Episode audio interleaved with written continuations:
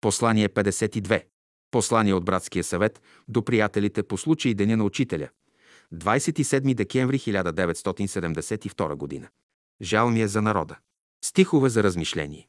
Тръст смазана няма да настъпи. И замъждяло кандило няма да угаси. Матей, глава 12, стих 20.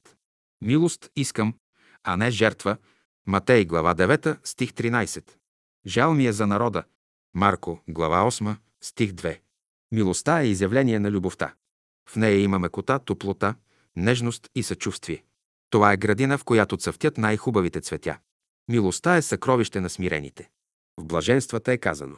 Блажени кротките, защото те ще наследят земята. Блажени на жалените, защото те ще се утешат. Блажени милостивите, защото те помилвани ще бъдат. Кротостта и смирението са първите качества, които ученикът придобива. С тях започва неговият път. Учителят ни показа този път и с примера на своя живот. В писанието е казано «Милост искам, а не жертва». Истинското знание стои пред милостта, смирено и възхитено. Братството съществува. То е като кандилце, което свети вкъщи и създава уют. Светлинката му, ако и слаба, е приятна и желателна. Тя напомня за слънцето и крепи надеждата.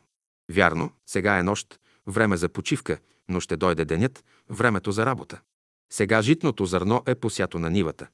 То си расте, ще излезе на слънце, тогава ще започне истинската работа. Братският живот съществува. Той не може да бъде угасен, не може да се изгуби.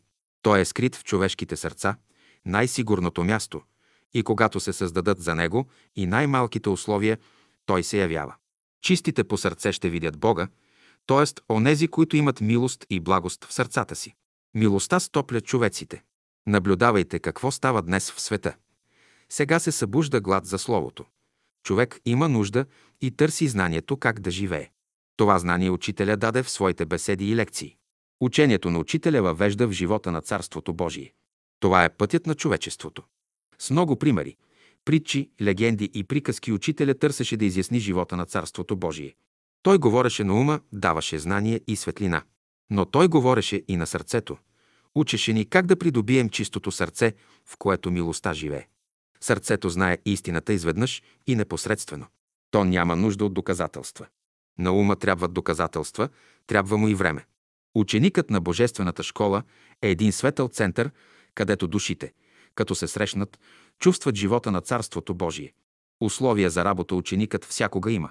Ако външните условия не са благоприятни, той ще търси да създаде вътрешни условия. Тук няма нужда от ръководство. Всеки ще търси онова, вътрешното ръководство на духа и ще бъде свободен. Братството не седи във външните форми, не се изразява в масови и шумни прояви. Важно е всеки да пази братските чувства в сърцето си. Ние живеем в чудесен свят. Какво богатство на форми, движения и блага. Този свят, това е нашето училище. За него трябва винаги да благодарим. Много примери ни е привеждал учителя и много приказки е създавал, за да изясни някои въпроси. В онези тревожни времена към края на Втората световна война, когато българите бяха обявили война на целия свят, приятелите се обръщаха към учителя загрижени и го питаха «Учителю, какво ще ни кажете за бъдещето?» Тогава учителя разправи една приказка, последната приказка, която той ни разправи. Живял в планината свят човек, при него идвали хора от всякъде за съвет, за изцеление, да изповядат погрешките си, да се помоли за тях, защото молитвата му се чувала. Идвали при него всякакви хора, и бедни, и богати. Една разбойническа банда се научила за това и почнала да причаква и залавя богатите хора и да ги обира. Така работата на разбойниците вървяла добре. Те даже започнали да забогатяват. Веднъж главатарят казал на разбойниците – ще отида да послушам този свят човек, толкова време живеем около него, а не го знаем какво проповядва и отишъл. Слушал ден, два, три. Най-сетне отишъл при святия човек и му казал, чух твоите проповеди. Искам да отида в света да опитам твоето учение. Право ли е? Но на кого да оставя бандата? Нямам доверие на никого, освен на тебе. Ако се съгласиш да ръководиш бандата, докато се върна. Святият човек казал, хубаво. Отишъл главатарят в света да прилага учението, а светията се предрешил като главатаря, те и без това си приличали като братя и застанал пред разбойниците. Първата заповед, която издал, била следната. До сега ние хващахме само богатите хора, от сега нататък ще хващаме и бедните. Тази заповед не била много по угодата на разбойниците, защото се увеличавала работата им без полза. Но нямало какво да правят, думата на главатаря била закон. Започнали да хващат и бедни, и богати. Първият, когато хванали, бил богат човек. Довеждат го при главатаря. Ти как забогатя, с правда или с неправда? Направили разследване. Оказало се, че е забогатял с неправда. Вземете му всичкото богатство. Набийте го хубаво и го пуснете, а на човека казал – иди си сега и гледай да забогатееш пак, но с правда, инак като те хванем, ще ядеш бой. Вторият, когато хванали, бил пак богат човек. Ти как забогатя, с правда или с неправда? Оказало се, че е забогатял с правда. Главатарят заповядал, вземете всичкото му богатство. А на човека казал, иди си в света и гледай да забогатееш пак. Но с правда третият, когато хванали, бил беден човек. Ти защо не си забогатял? Трудих се, работих, но все не ми върви, главатарят казал, набийте го хубаво и го пуснете. А на човека казал, гледай да забогатееш, и то с правда, инак ако те хванем лошо ще патиш. Пуснали човека. Върнал се главатарят, дошъл при святия човек и му казал, проверих учението ти. Право е, до сега не сме били човеци, сега ще станем човеци. Ще разпусна бандата и ще дойда при теб да се уча. Хубаво, рекал святият човек.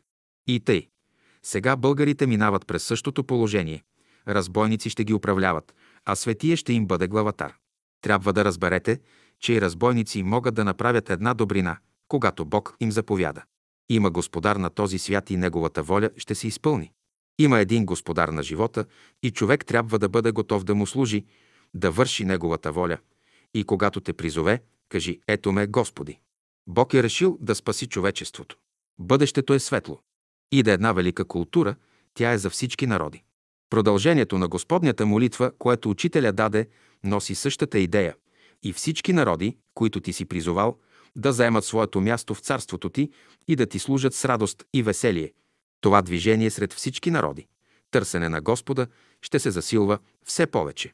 Учениците на Божествената школа са първите работници за новата култура. Работници ще дойдат от всички народи и ще подхванат делото. Иде вече новата култура. София, декември 1972 година.